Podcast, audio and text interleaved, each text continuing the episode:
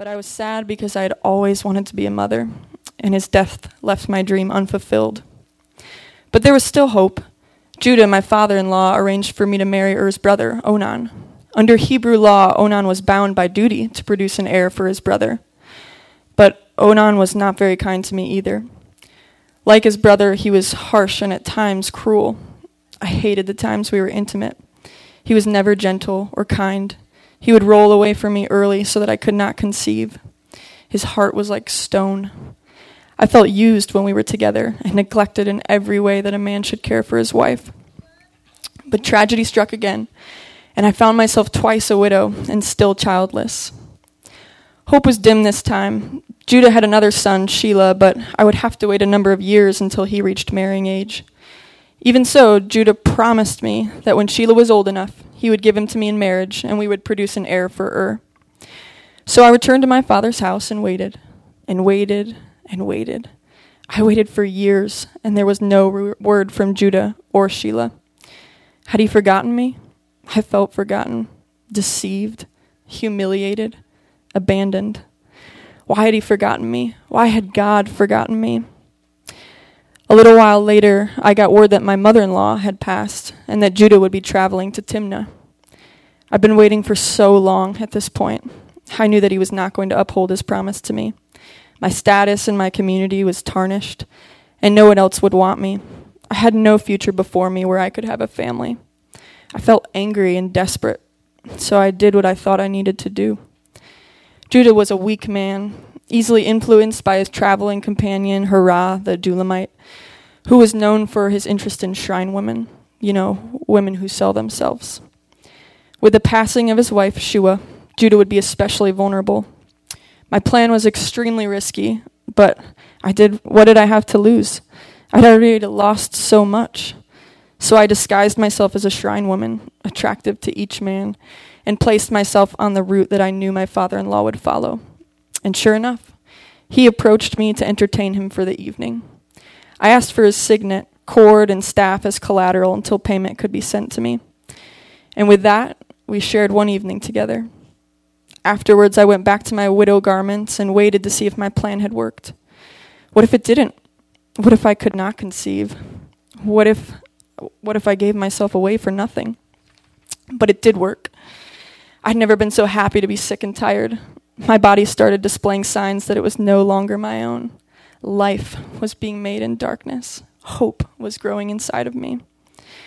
I got word that my father in law had heard of my indiscretion.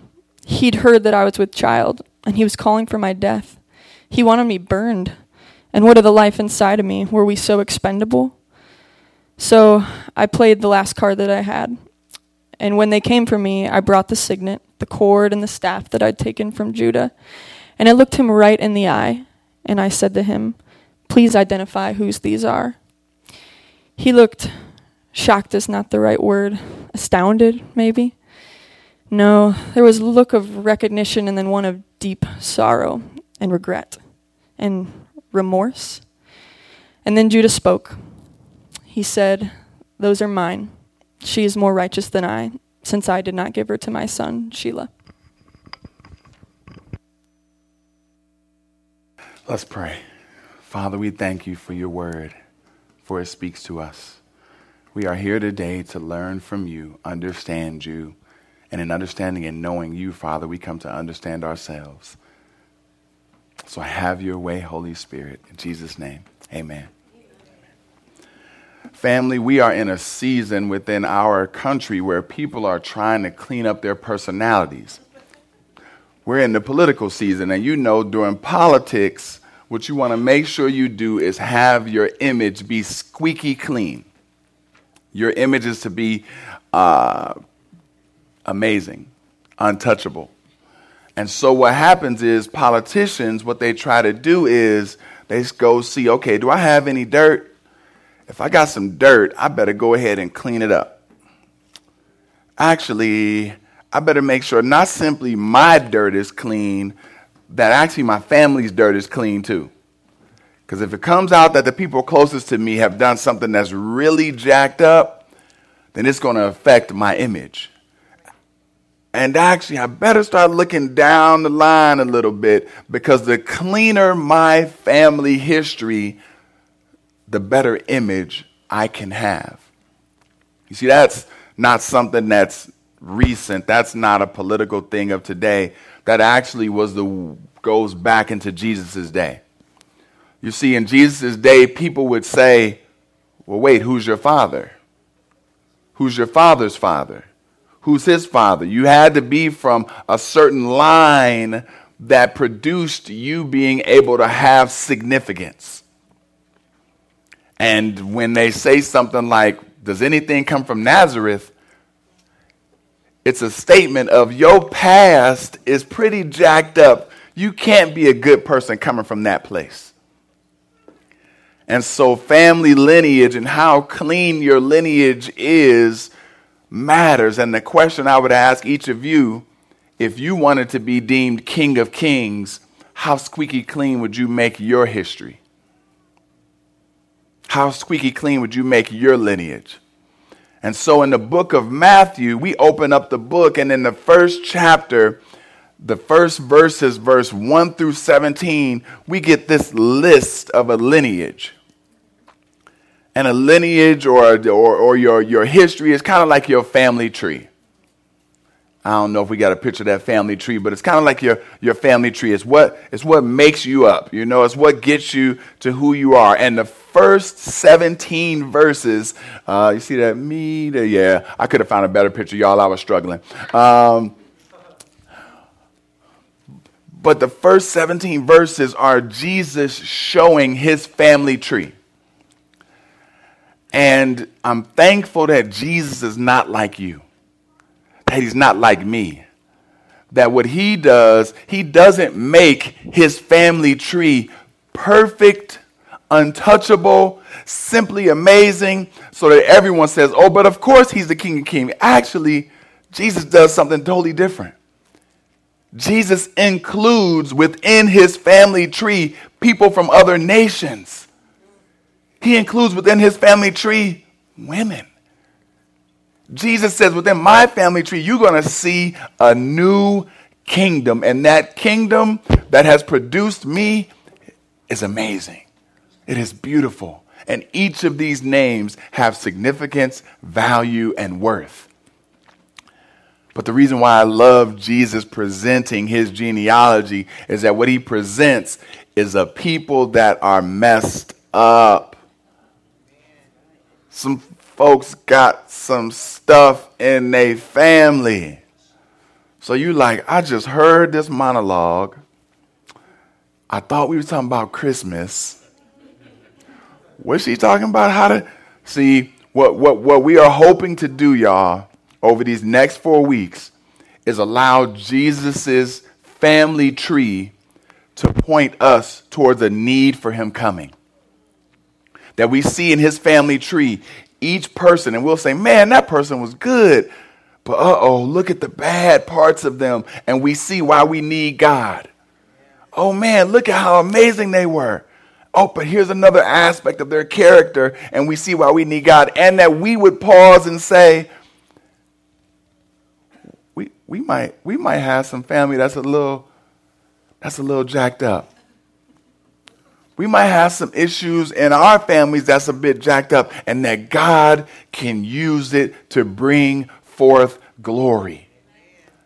So we're going to each week highlight one of the people that is present within that lineage. You can go to that next one, James. This is a snapshot of the lineage, but we'll each week highlight one of these people and this week we're starting with the story of Tamar. Now, Tamar, and I would ask you to turn to Genesis 38, it'll be up here. But I'm pretty sure you did not learn about Tamar in Sunday school class. pretty, pretty, pretty, pretty sure your Sunday school teacher didn't take you through that when you was a kid.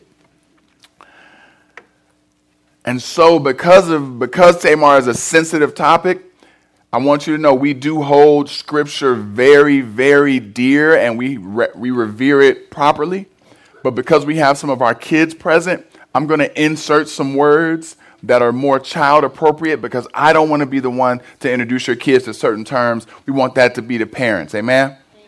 Amen. So if you see me say something that might be a little different than what's up here, it's, it still is the heart of the text. Genesis chapter 38. We start at verse 1, Genesis chapter 38. It happened at that time that Judah went down from his brothers and turned aside a certain Adullamite whose name was Hira. There Judah saw the daughter of a certain Canaan, a certain Canaanite whose name was Shua. He took her and went uh, and went to her, went with her, and she conceived and bore a son, and he called his name Ur. She conceived again and bore a son, and she called his name Onan. Yet again she bore a son, and she called his name Shelah. Judah was in Shebez when she uh, when she bore him. And so Judah is is a prominent uh, person within the tribe of Israel, a brother of Joseph. And actually, we don't know why he went south. Some say he went south because the chapter beforehand, his brother Joseph had just been sold into slavery and maybe he was heartbroken and said, "Man, I gotta, I gotta leave here, and I'm headed south." Now he messes up because he he begins to marry somebody that's outside of the crew. He marries a Canaanite, and you know down the road the Canaanites are going to be the people that that are um, that the Jews are going to be pursuing to get the, to the promised land. And so this is almost seeming like, hold on, brother, you marrying the enemy? This doesn't seem right. But but Judah has these three children. And sometimes your children don't turn out to be just like you. Can I get an amen? amen? Look with me at verse 6 through 10. And Judah took a wife for Ur, his firstborn, and her name was Tamar. But Ur, Judah's firstborn, was wicked in the sight of the Lord, and the Lord put him to death. Then Judah said to Onan, Go and be with your brother's wife and perform the duty of a brother in law to her and raise up offspring for your brother. But Onan knew that the offspring would not be his. So whenever he was with his brother's wife, he would uh, roll off her and waste his offspring so as not to give children to his brother. And what he did was wicked in the sight of the Lord, and he and, and the Lord put him to death also. So you have what, what takes place is, is the idea of covering and fulfillment of the covering. So you have in marriage a woman who leaves mom and dad to join a husband. Under mom and dad, you are covered. We got you. Whatever you need, we got you.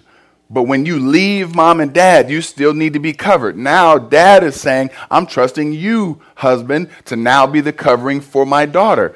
Great. That's what then happens. Now the husband is the covering. But what happens when the husband dies? The family is still the one who covers and cares for this daughter. And so now the father goes to the next brother in line as part of the, the Levirate marriage. If you look in Deuteronomy 25, you'll see this. The father goes to the next brother and says, Hey, it's on you to produce an heir for your brother. It's one of the responsibilities you have because there is an inheritance that each of you get. And the inheritance is going to go to the child that is produced. And so we need to be able to care for your brother, extend his name, extend his legacy, extend his inheritance. And so this was common in that day. And unfortunately, what was not common was the actions of Onan. Onan do something shisty, y'all. Yup, I know it's Christmas, but you, I'm going to get to the point in a minute. Onan do something shisty, y'all. He takes advantage of the pleasure, but doesn't want to produce what he's responsible for, which is an heir to his brother. He, he, he wants the fulfillment and the joy, but he doesn't want the responsibility. He even says, I know this kid won't be mine. But what he's, what he's saying is, I don't care about my brother's legacy. What he's saying is, I don't care about my brother's, my sister in law. All I want is to get mine. And I was doing some quick research. This has nothing to do with the sermon, but it does have to do with beautiful people who are within my who in, in my sanctuary and those that might be listening online someday. They say that stats shoot, not they say, stats show that most the most children born within our year take place in September. Actually, September 16th is the date where most kids are born, which they say means that December is the time frame when most children are conceived within a year. We don't know if that's because folks are lonely around the holidays. We don't know if that's because people are celebrating a lot. We don't know the reasons. All we know is that that's what the stats show. I have some amazingly beautiful people, and I'm trying to warn you don't let any hunger, any desire, any type of fulfillment that you might long for in a person that's not your spouse be lit aflame during this holiday season. Yes, Pastor said it. I'm sorry, the stats show it.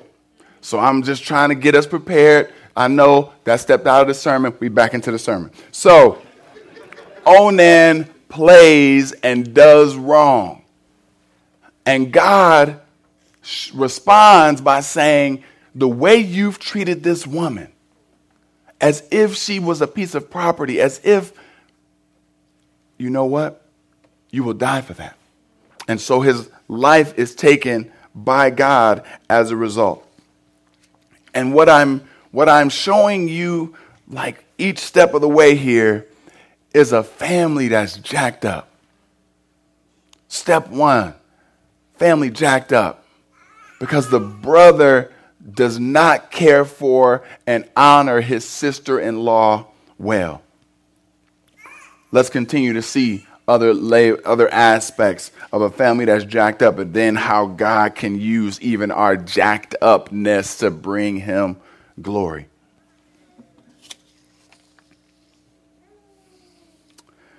Continue with me, verse 11. Then Judah said to Tamar, his daughter in law, Remain a widow in your father's house till Shelah, my son, grows up, for he feared that he would die, like his brothers. So Tamar went and remained in her father's house. Point of mention don't name your son Sheila. Okay. Um, but, but basically, you see the covering aspect still take place. Why? Because what he says is basically son number one died, son number two died. Come, we got you. Stay with us. We will care for you. We will protect you. We will provide for you. You are a part of our family. We will make sure that you are set up well until our son is old enough to do what the law requires and to fulfill the goal in which I have, which is to see you have a son that we can continue to care for and see the line of our family flow through. And so the goal is to care for her. It is, it is, it is a broken family because you see Onan doing some stuff that's jacked up, but then you got Judah. Judah showing character. Judah is showing honor. Judah is saying, No, not on my watch. I'm going to make sure you cared for. I'm going to make sure you provided for. I'm going to make sure that all your needs are met. Let's continue. Verse 12. In the course of time, the wife of Judah, Shua's daughter, died. When Judah was comforted, he went up to Timnah to his sheep shearers, he and his friend Hira, the Adullamite. And when Tamar was told, Your father in law is going up to Timnah to shear his sheep, she took off her widow's garment and covered her face with a veil, wrapping herself up, and sat at the entrance of Enaim, which is on the road to Timnah for she saw that Sheila was grown up and she had not been given to him in marriage. Judah's wife passes away. And he, he enters into mourning. He enters into a, a grieving period. And so he begins to go this route that she knows. Because her family is from the Enaim area. And so if I said to you, um, you know, uh, in a minute, my brother's going to come past Mack and Bewick. Already in your mind, you have a sense of somebody walking down the street coming past Mack and Bewick and all the opportunities that are present at Mack and Bewick. What you need some rims, what you need a pager, what you need a cell phone, what you need a house. We got everything for you right here in the back. So you already know in that environment is is is all types of drama, it's all types of connections, and she knows the route that he's taking, he's gonna go past the women that like to be free. That like to be loose. And unfortunately, she had been around him long enough to, to see his character, and so she prepares to meet him. Now we see two different things happen though we saw Onan wronging this woman. We saw Judah trying to be a man of character. But now we begin to see both of the people who seem to be people of character begin to get deceitful and play one another. Now we have Judah who doesn't want his third son to die, so he doesn't even plan to see them get connected. Basically, plays her. But then we have our sister. Now our sister starts getting a little, de- de- a a little deceitful too. She got on the, the widow's clothes that you would see from day one from a mile away. Those clothes you would know that's a person that we're supposed to care for. That's a person who's lost something. That's a person who needs to be receive the generosity of the people. She takes off that. She put on the red leather miniskirt. She, she puts on a whole different outfit and she knows now what her intentions are. And y'all, we see a woman that was patiently waiting and waiting and awaiting now go to take time into her own hands. And the question is when are you, when are we prone to take matters into our own hands? When are we prone to, instead of trusting and believing and waiting on the timing of God, prone to take matters into our own hands? Just because God is gracious doesn't mean we should take advantage of his grace. Continue with me, verse 15. When Judah saw her, he thought she was a shrine woman that would sell herself, for she had covered her face. He turned to her at the roadside and said, Come, let me lay with you, for he did not know that she was his daughter in law. She said, What will you give me that you may lay with me?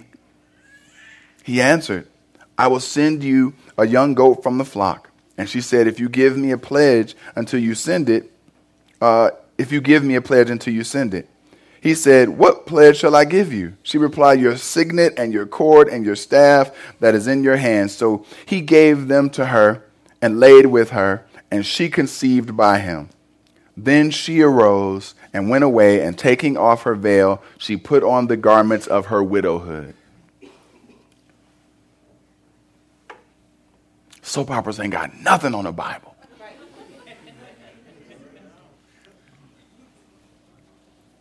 Nothing on the Bible.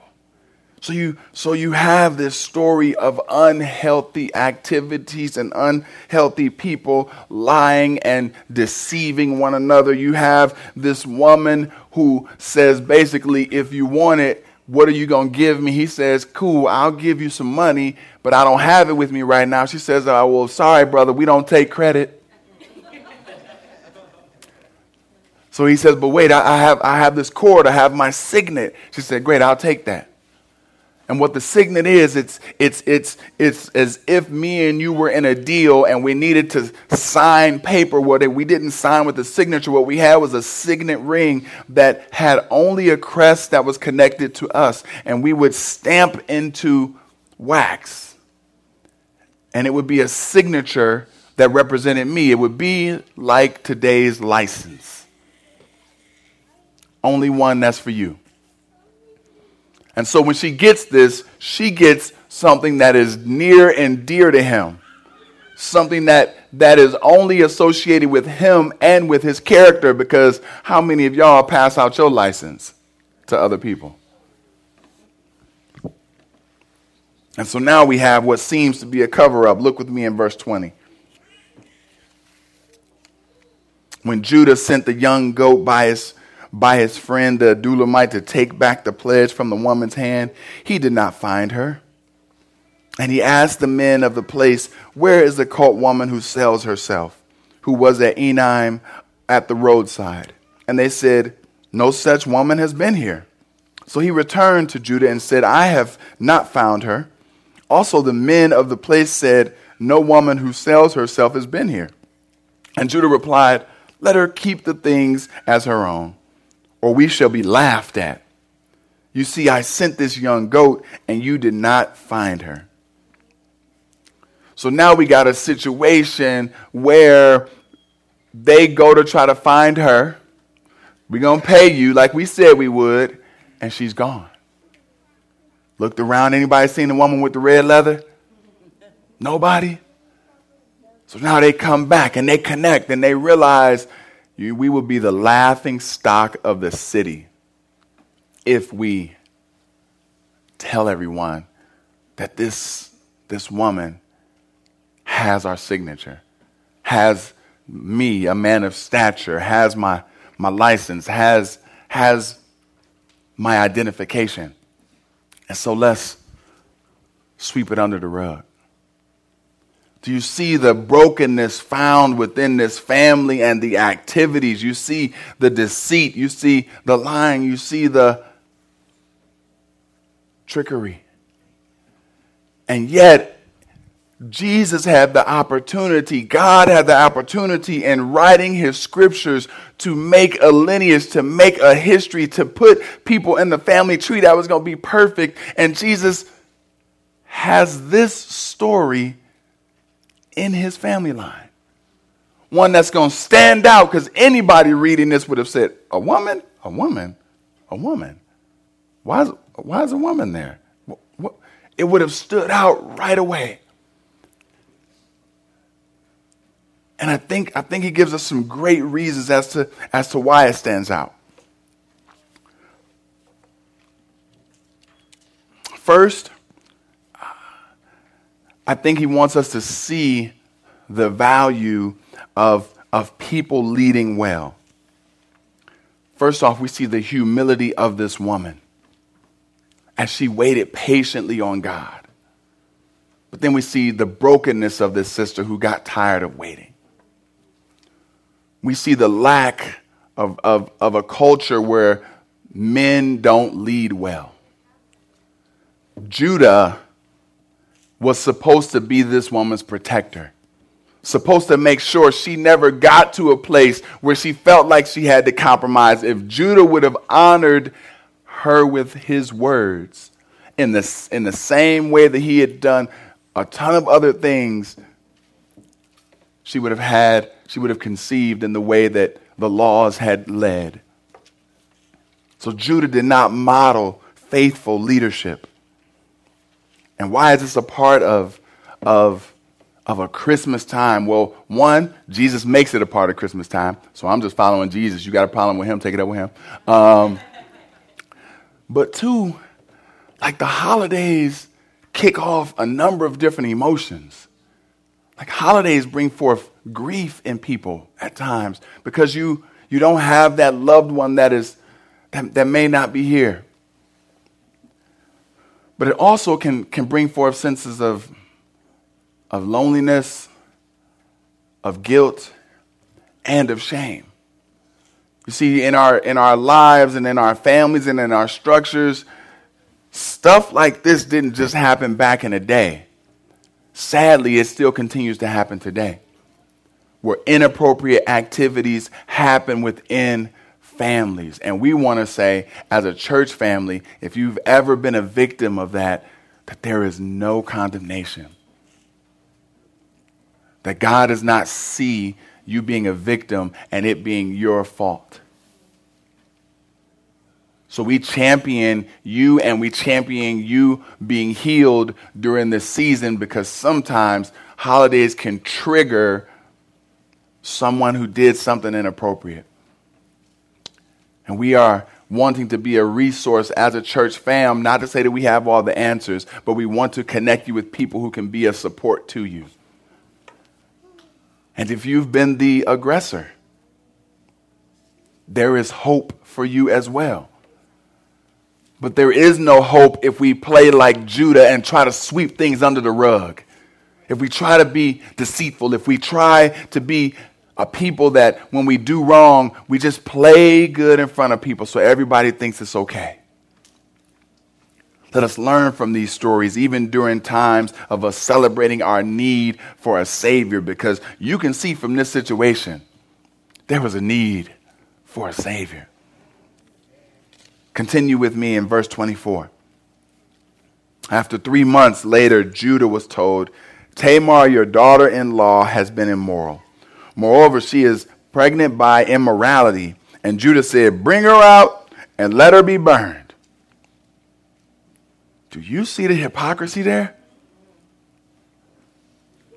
I mean, just, just culturally, there's hypocrisy, right? That, that if she does it, burn her. If you do it, you still get to hold your stature. So we already know there's some, there's some cultural stuff that's, that's jacked up. But, but he's the one that's providing for her. He's given her a home. He's given her food. He's set her up. When people see her in the street, they see her connected to his family. And so this also is a jab at his character and stature. Like that, we trying to protect and care for you, and that's how you're gonna act? All this that we've invested in you, and you want to go out here in the streets and do this? You want to betray us? Stoner. But actually, it's a little bit more painful than that. It says Burner. Continue with me at verse 25. As she was being brought out, she sent word to her father in law By the man to whom these belong, I am pregnant. And she said, Please identify whose these are the signet and the cord and the staff. Then Judah identified them and said, She is more righteous than I, since I did not give her to my son Shelah. And he did not know her again. Tamar kept some, some collateral. She kept, she kept a, a kind of ace in the hole. She kept the, the signet cord, and she said, as she's being marched to what will probably be a place where she'll take her last breath, send this off to my father in law. Let him know the person who owns this, I'm, I'm pregnant by. And when he gets there, he looks at his license and just sees an, a picture of himself. Guilty. And I love that what we see is a man who's supposed to be honoring and protecting this woman, then he corrupts, jacks her up, tries to hide it, and he has the opportunity now to hide it again. Because he has back the signet cord, he has back the staff, and what does he do? He could have let her be burned, got his stuff back, and called it a day. No one would have known, no one would have questioned him. But what does Judah do? He repents. He repents. He, apolo- he, he owns the sin that he has done, and not only in owning the sin, he also elevates her. Whoa, wait a minute. I wronged her a couple times. I put her in this position. And now look at her, more righteous than I. He's done this thing, but, but he repents. He repents. Look with me at verse 27 and 20 through 30. When the time of her labor came, there were twins in her womb, and when she was in labor, one put a hand, uh, one put out a hand, and the midwife took and tied a scarlet thread on his hand, saying, This one came out first. And as he drew back his hand, behold, his brother came out. And she said, What a breach you have made for yourself. Therefore, his name was called Perez. Afterward, his brother came out with the scarlet thread on his hand, and his name was called Zerah. So you have this jacked up situation. A situation where you wouldn't wish this on, on your enemy. And then you have the fruit of this situation be two children, twins. Looked like they might have been sumo wrestling in the belly because they was vying for who coming out first. But what we see happen is not simply there's a couple of children made. Actually, what, what happens is Perez is, how do you say great granddaddy times nine? Perez goes on to be a part of the genealogy, the family tree of David. David, the king, is, is a prototype for Jesus, our king. And so, this story of jacked up, messed up family situations that you couldn't imagine, stuff that isn't supposed to happen between people who want to honor God and love God, a brokenness that's there, Jesus has in his history. And he says, and the fruit of all that is one of my great, great, great, great, great, great, great, great grandfathers do you see that through repentance there still can be hope? That through Judah's repentance, through him acknowledging the wrong that he did, that God can still honor a people? Do you see that even through broken circumstances, God can bring glory to himself? You've got Perez now great grandfather, great, great, great times nine grandfather to the King David. But one of the one of the problems, one of the struggles that we can have as humans is we don't have that type of foresight. We don't see how God can redeem our brokenness to create a, a new reality for others. We think that the pain we experience it can be bigger than the God we serve. Don't be fooled. Jesus has this story within his genealogy so that you can see oh, you broken? You in good company. Oh, you've had some jacked up stuff happen to you? I can still use you. Oh, you've done some jacked up stuff. It's been you. Then repent, and I can still use you. You see, this is a Christmas story, excuse me, a Christmas story because God wants us to be reminded that all people needed a Savior. And that every family's got some brokenness in it somewhere. And that God, through His healing hand, through His restorative hand, through His redeeming hand, wants us to experience His love. See, do you, do you hope for something more? Do you hope that God can use even the broken of situations to bring forth joy, love, and peace in your life, in the life of those behind you? My wife and I was driving back from, from uh, visiting some family, and we were just like, man, man, we're so thankful and grateful for our family. But then we also paused and thought, like, uh, we think about this generation. Ooh, remember that happened? Oh yeah. Remember this generation? That like, man, I pray my kids like grow up and that y'all are like aunties and uncles to them and they're protected and they grow up with like no internal family drama issues at all. But someday I'm gonna have to tell them, we got some crazies. It's, it's, it's, it's, and that, and that God redeems it all.